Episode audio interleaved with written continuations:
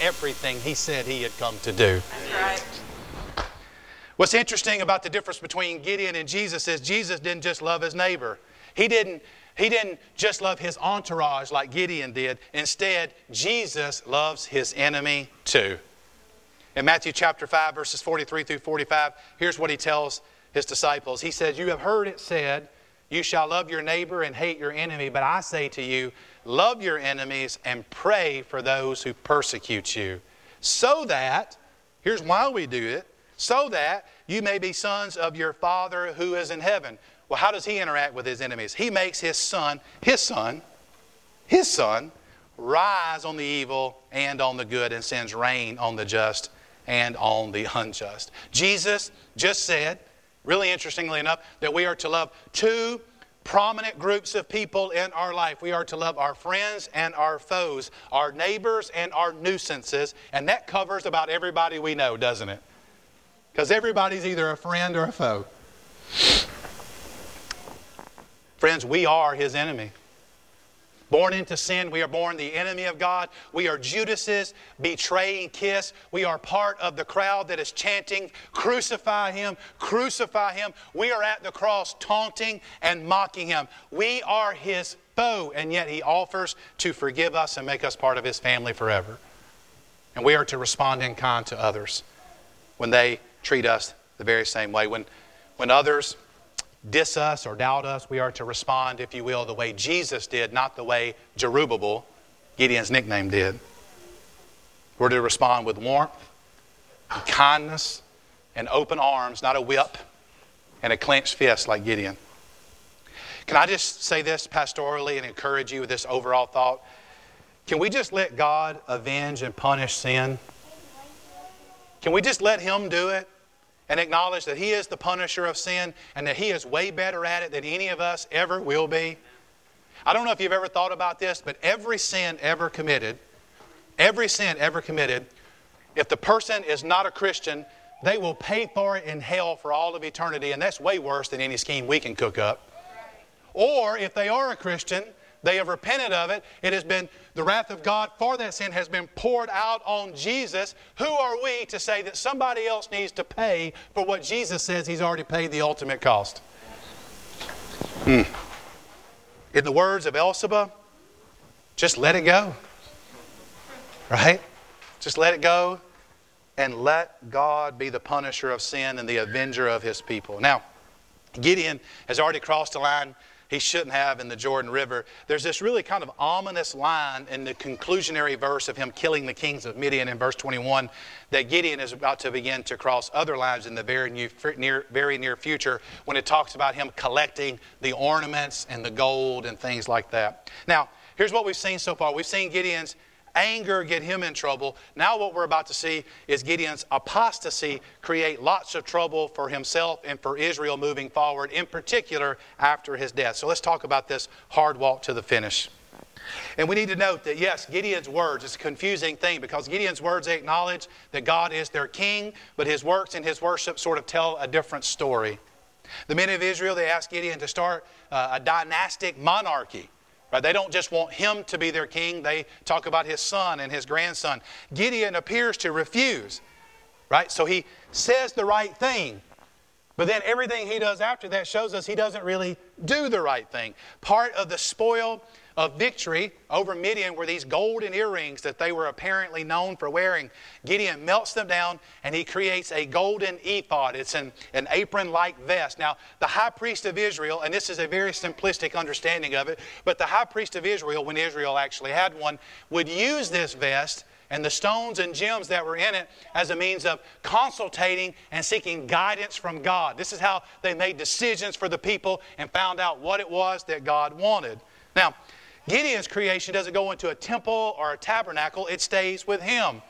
And this is a little bit my hunch, but it's based on a lot of scholarly support and evidence that Gideon likely uses the ephod to make it look as if he is uh, using the ephod as this medium to God. He is, he is seeking the guidance of God as he seeks to lead the people. But in reality, Gideon just uses God to rule Israel as their de facto king.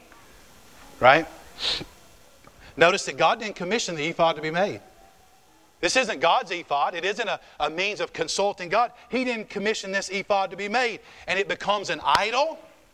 We're going to see that later in the book of Judges. It becomes an idol and it becomes the root of a new religion. And therefore, it leads Israel away from God and not nearer to Him. It's all a con game. It's a ruse meant to pull the wool over the eyes of the people of Israel. Or perhaps, perhaps, if you'll bear with me, they weren't fooled at all, but didn't care because they got to have what they wanted, an earthly king, and they got to pretend like God was okay with it. Mm. Oh, how we love it. Oh, how we love it. When we can get what we want to do and still pretend that God is cool with it by dressing it up and disguising it with religious language and pretense. We get to, if you will, have our cake and pretend we have Christ too. Now, we may not have an ephod to ensnare us.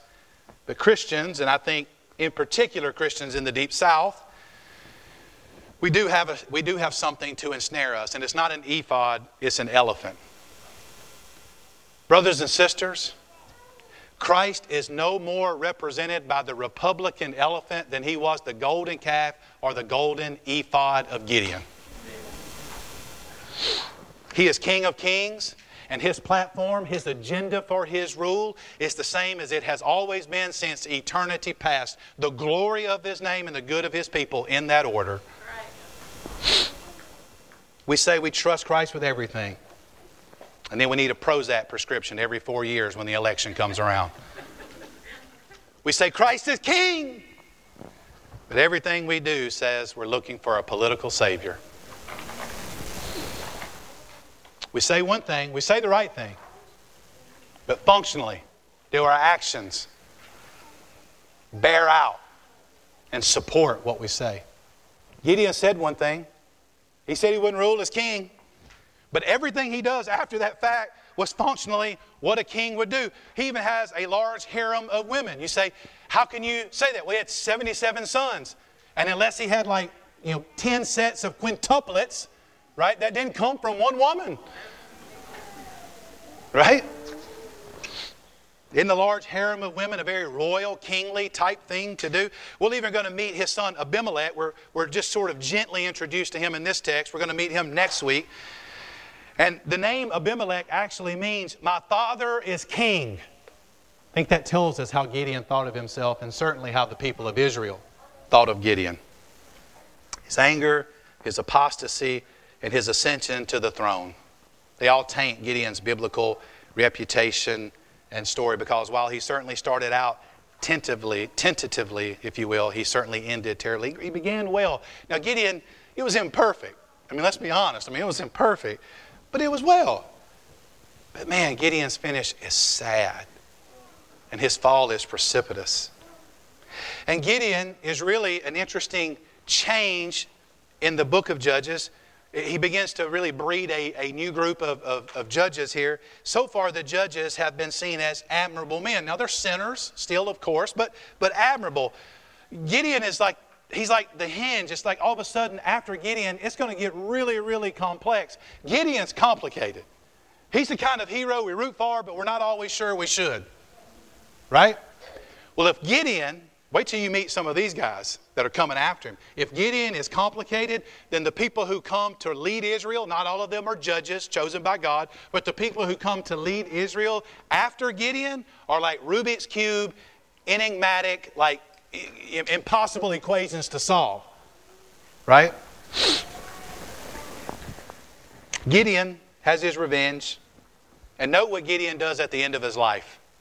He moves on to what most people would Wealth, right? They give him the gold. Power, he's the de facto king. Fame, everybody in Israel would have known who Gideon was, and sex, this large harem. Gideon, at the end of his story, is a rich man. Listen to me, he's rich. He's powerful. He could have had sex with almost any woman he wanted to. And yet, nobody leaves the story feeling happy for Gideon. Nobody leaves the story jealous of Gideon, wishing we could have been him, but rather we leave hollow and empty and a little bit sad. And friends, We battle the same battle. We, we battle the belief that these very same things will make us happy and fulfilled as well because the culture we live in tells us that they will.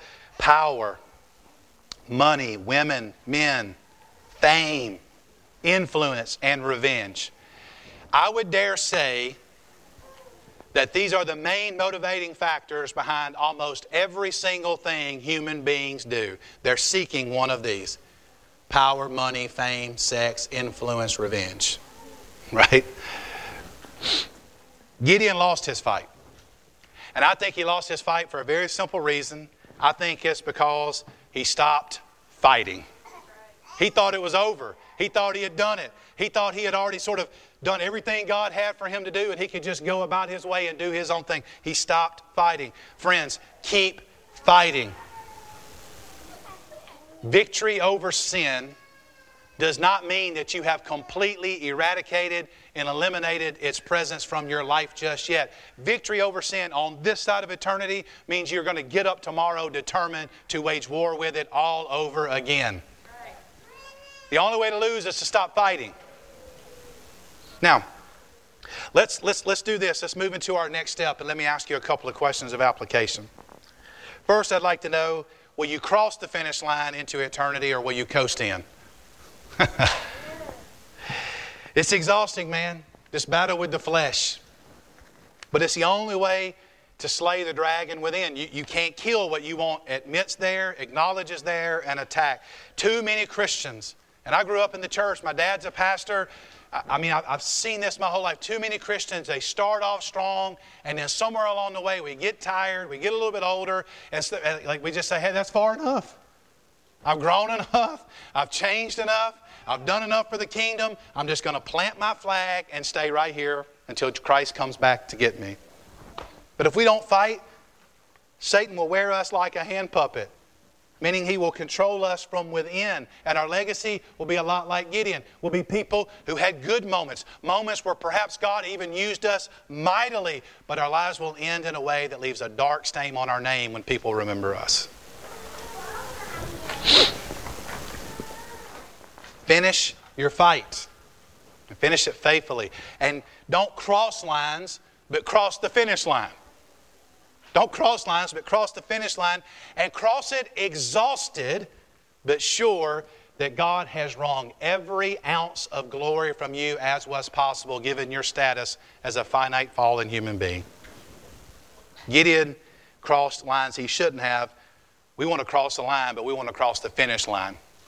The finish line that God has set before us the finish line that we know when we cross, we will enter into the eternal rest that God has promised us and has done everything to make sure is secure for us forever. But what do we do? What do we do when we get too tired to run anymore? Anybody ever been there? Okay. One person, thank you. One person still listening. I'm going through the notes until I'm done, so you might as well listen, right? So what do we do when we get too tired to keep running? Well, I want to read Hebrews chapter 12 and I'm just going to read verses 1 and 2 because I think it has some encouragement for us. It says, Therefore, since we are surrounded by so great a cloud of witnesses, let us also lay aside every weight and sin which clings so closely, and let us run with endurance the race that is set before us, looking to Jesus, the founder and perfecter of our faith, who for the joy that was set before him he had a race to run. For the joy that was set before him endured the cross, despising the shame, and is seated at the right hand of the throne of God. Now, clearly, for somebody to write this, the author of Hebrews, who I believe is Paul, to write this, clearly the Hebrew Christians had gotten tired. A lot of time had passed since they were fired up for Jesus when they first met him. And now they've gotten tired and weary. But the stakes are too high. This is the message of Hebrews 2. The stakes are too high to stop running the race. It talks about sin clinging so closely. I think about Satan and sin are like pit bulls right on our heels. And we're too tired and we think we can't run another step. But if we do, we'll be eaten up and devoured. It's too much at stake. So, a couple of things that I think Hebrews 2 encourages us with. Sorry about that, Josh. We are not the first people to ever be to feel worn out and worry, uh, uh, worn, worn out and weary. Right? Like we have this really weird thing we do when things aren't going well in our life where we assume we're the only person who's ever felt this way in the history of humankind. Well, I know some people are sad, but nobody's ever been as sad as I am right now. Honey, I know you're tired from your hard day of work, but you're, you don't know how tired I am from my day of work. I know the kids are getting on your nerves, but you don't have any idea how badly they're getting on my nerves. Right? We need to remember we are not the first people to feel worn out and weary in the race. We're told that there is a cloud of witnesses by which the author of Hebrew means, Hebrews means every true Christian who is already dead. They are watching from heaven. They have run the race before us, and they are rooting for us as we run our race. And they are rooting for us to finish well, and that maybe we might learn from the race that they ran. Right? Heaven watches for you as you run, it's paying attention, and it's rooting for you to finish well. Now, the next things that Hebrews, the book of Hebrews tells us to do when we're weary is maybe we should get rid of the stuff that's weighing us down. Now, the obvious thing is sin, right? The sin which clings so closely, but we need to note that the text says every weight as well. So it's, it's, creating another category. It doesn't just mean sin by that, it means anything else that is weighing us down. Friends, it's a race. The Olympics are in a few weeks. You can't win the gold medal with a refrigerator strapped on your back. Right? You can't swim across the Mississippi with a Buick tied to your ankle. Get rid of those things. Perhaps the reason you're so tired, you're so exhausted emotionally, physically, mentally, spiritually, is that you're weighed down with things that you can't carry any further. And here's the news of the Word of God you aren't meant to carry them, they were carried by Christ to the cross. Right. Peter tells us in 1 Peter chapter 5 verse 8 that we are to cast our anxieties. Now, isn't that interesting? He, he doesn't say, and Josh obviously gave you the wrong verse, 1 Peter chapter 5, maybe verse 7, but, but he tells us to cast our anxieties, not our sin, our anxieties, all the things that are weighing us down, all the things that are keeping us up at night, all the things that we're just seeming to battle and getting nowhere with. He says to take those things and throw them at the feet of Jesus because we are so sure that He cares for us so deeply, He's going to take care of us and whatever it is that is wearing us out at the moment. He says to lay our problems and anxieties off at the feet of Jesus like we do our kids at daycare. Now, I know some of you have never dropped your kids off at daycare, and you know, you know, gold star, okay? And I don't mean that smart alecky, I don't know how to, but, but I think you can follow the thing here, okay? Have you ever thought about this? You have no idea what happens to your kids when they're at daycare. You just drop them off and go to work and never give another thought to what's happening during the day. Well, Peter just told us that the throne of God is like daycare for our problems and our anxieties. Drop them off and trust Jesus to take care of them. Trust Jesus to take care of them. He's way better at it than we are. If you're too tired to run any further, I would say drop the extra weight. right? But finally, and most importantly, as we start to wrap up, look to Jesus. Look to Jesus. Look to Jesus to run the race for you because ultimately, try as you might, you can't run it. You can't. And the good news of Hebrews chapter 12, verse 2 is that I would say it this way Jesus has already run the race before you, and He has run the race for you. He is called the author and perfecter of our, our faith. He came and run the race, ran the race that we should, but we refused to run because of our sin. He ran the race for you and he ran it perfectly. The perfecter of our faith. He ran it perfectly so we don't have to. He's already won first. It's decided for all of eternity. So stop trying to run faster than him. He is the author and the perfecter. I love that because it means, unlike Gideon, he didn't just start out on fire, he finished as well the perfecter. He finished his race. Now, this is really important that you hear this part. when we present the gospel and call people to respond to the gospel, to the invitation of Christ in the Deep South, sometimes we paint the picture that what Jesus solely, only is inviting you into is to go to heaven when you die. Nothing could be more opposite of what the New Testament actually says. What Jesus is inviting you into is certainly the eternal rest, right, and joy of heaven, but He's inviting you to come and run the race that he has run with him, to join him in the race. Because the truth is, you feel like you've been running, but if you're outside of Christ, you hadn't even stepped foot on the track yet. Right? So he's inviting us into this. And he promises not just to sort of get us into the race by coming to him, but he promises to stay with us and finish with us the work that he began in salvation when he saved us. The race is won already. We're not trying to win the race, He's already won it. We're just simply trusting Him and running the race with Him. Right? Now, Dick and Ricky Hoyt were tenacious runners. If you don't know them, there may be a picture of them up on the screen in a minute. They ran 64 marathons, 206 triathlons, and 204 10K runs. I don't know if they hated themselves or what, but this is the stuff they did, okay? That's probably a bad joke given where the rest of this is going. But listen, the, the fact of the matter is, I call them Team Hoyt because only half of Team Hoyt can actually run. Ricky, the son, was born with the umbilical cord wrapped around his head. He was left physically crippled as a result. At 15, though, uh, fathers and sons sometimes that we bond by doing, and so without opportunities to do a lot of the things that fathers and sons do, they'd had a difficult time bonding. But at 15, Ricky asked his dad, Can we enter into a benefit 5K? His dad was not a runner, but he was a father, looking for a chance to connect with his son. So he loads Ricky up in a three wheeled wheelchair, and off they went, and they never stopped running until the day they both passed. Now, what's interesting about Team Hoyt is that Ricky has to rely on his dad to do everything.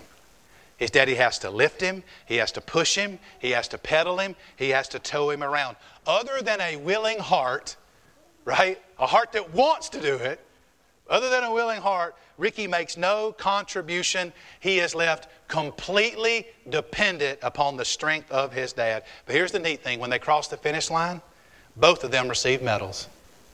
Both of them receive medals because they're a team. And the post race records list both of their names. One of them does all the work, but they both share in the victory. Right? In the gospel, friends, Christ does all the work. We get to share in the victory because we bring to salvation and really even to life what Ricky Hoyt brings to the physical work of racing. We want to, but our spiritual legs have no strength. They will never get us across the finish line. So, how do we get there? By faith. We jump on the back of Jesus who is there with us, seeing us through. We ride him across the finish line, determined to never let go because we realize if he doesn't carry us across, we're going to perish trying. Jesus started well, was awesome in the middle, and then finished perfectly. Now, I'm going to end the day reading a poem. I've never done this before. I'm going to try not to get emotional. This race, this, this um, this poem has meant a lot to me over the years, even before I was a Christian, and then becoming a Christian and hearing what the Father says to his Son. It just means something different for me now. So I'm just going to read with you, and I'll see if I can unpack a little bit of why I'm reading it at the end. Whenever I start to hang my head in front of failure's face, my downward fall is broken by the memory of a race. A children's race, young boys, young men, how I remember well Excitement, sure, but also fear. It wasn't hard to tell. They all lined up so full of hope. Each thought to win that race, or tie for first, or if not that, at least take second place. Their parents watched from off the side, each cheering for their son, and each boy hoped to show his folks that he would be the one. The whistle blew, and off they flew like chariots of fire. To win, to be the hero there was each young boy's desire. One boy in particular, whose dad was in the crowd, was running the lead and thought, My dad would be so proud. But as he speeded down the field and crossed a shallow dip, the little boy who thought he'd win lost his step and slipped. Trying hard to catch himself, his arms flew every place, and missed the laughter of the crowd, he fell flat on his face. As he, as he fell, his hope fell too. He couldn't win it now. Humiliated, he just wished to disappear somehow. Now, doesn't this sound familiar to life? Right? But as he fell, his dad stood up and showed his anxious face, which to the boy so clearly said, Get up and win that race. He quickly rose, no damage done behind a bit, that's all, and ran with all his mind and might to make up for his fall. So anxious to restore himself, to catch up and to win, his mind went faster than his legs. He slipped and fell again. He wished that he could quit. He wished that he had quit before with only one disgrace. I'm hopeless as a runner now. I shouldn't try to race. But through the laughing crowd, he searched and found his father's face with a steady look that said again, Get up and win that race. So he jumped up to try again, 10 yards behind the last. If I'm to gain those yards, he thought, I've got to run real fast. Exceeding everything he had, he regained eight, then 10, but trying hard to catch the lead, he slipped and fell again, defeat. He lay there silently. A tear dropped from his eye. There's no sense running anymore. Three strikes, I'm out. Why try? I've lost. So what's the use, he thought. I'll live with my disgrace. Then he thought about his dad who soon he'd have to face. Get up, an echo sounded low. You haven't lost it all, for all you have to do to win is rise each time you fall. Get up, the echo urged him on. Get up and take your place. You were not meant for failure here. Get up and win that race. So up he rose to run once more, refusing to forfeit, and he resolved that win or lose, at least he wouldn't quit. So far behind the others now, the most he'd ever been. Still, he gave it all he had and ran like he could win. Three times he'd fallen stumbling. Three times he rose again, too far behind to hope to win. He still ran to the end. They cheered another boy who crossed the finish line and won first place. Head high, proud and happy, no falling, no disgrace. But when the fallen youngster crossed the line, and I want you to think about this, this cloud of witnesses rooting us on as we run our race. And I want you to think about the Father who looks down and loves us and cares about us and sees us fall flat on our face. And I want you to think about this as we read these last words. But when the fallen youngster crossed the line in last place, the crowd gave him a greater cheer for finishing the race. And even though he came in last with head bowed low, unproud, you would have thought he'd won the race to listen to the crowd. And to his dad, he sadly said, I didn't do so well. To me, you won, his father said. You rose each time you fell. I know that's got a great human message to it, but I'm telling you that our Father in heaven watches as we run our race. And the only way we can lose the race is to stop running, to give up, to quit, to turn our backs on Jesus, or climb off of his back and try to do it on our own. Friends, I don't know where you are my hunch is some of you stopped running. Some of you stopped running. Or some of you have decided you can take care of it on your own. Or some of you have decided God doesn't care enough to intervene right now, so I'm going to run a lap for Him until He can catch up with what I want Him to do. Friends, the only way to fail in the eyes of the Father is to not trust Christ, stay on His back, and just keep running the race.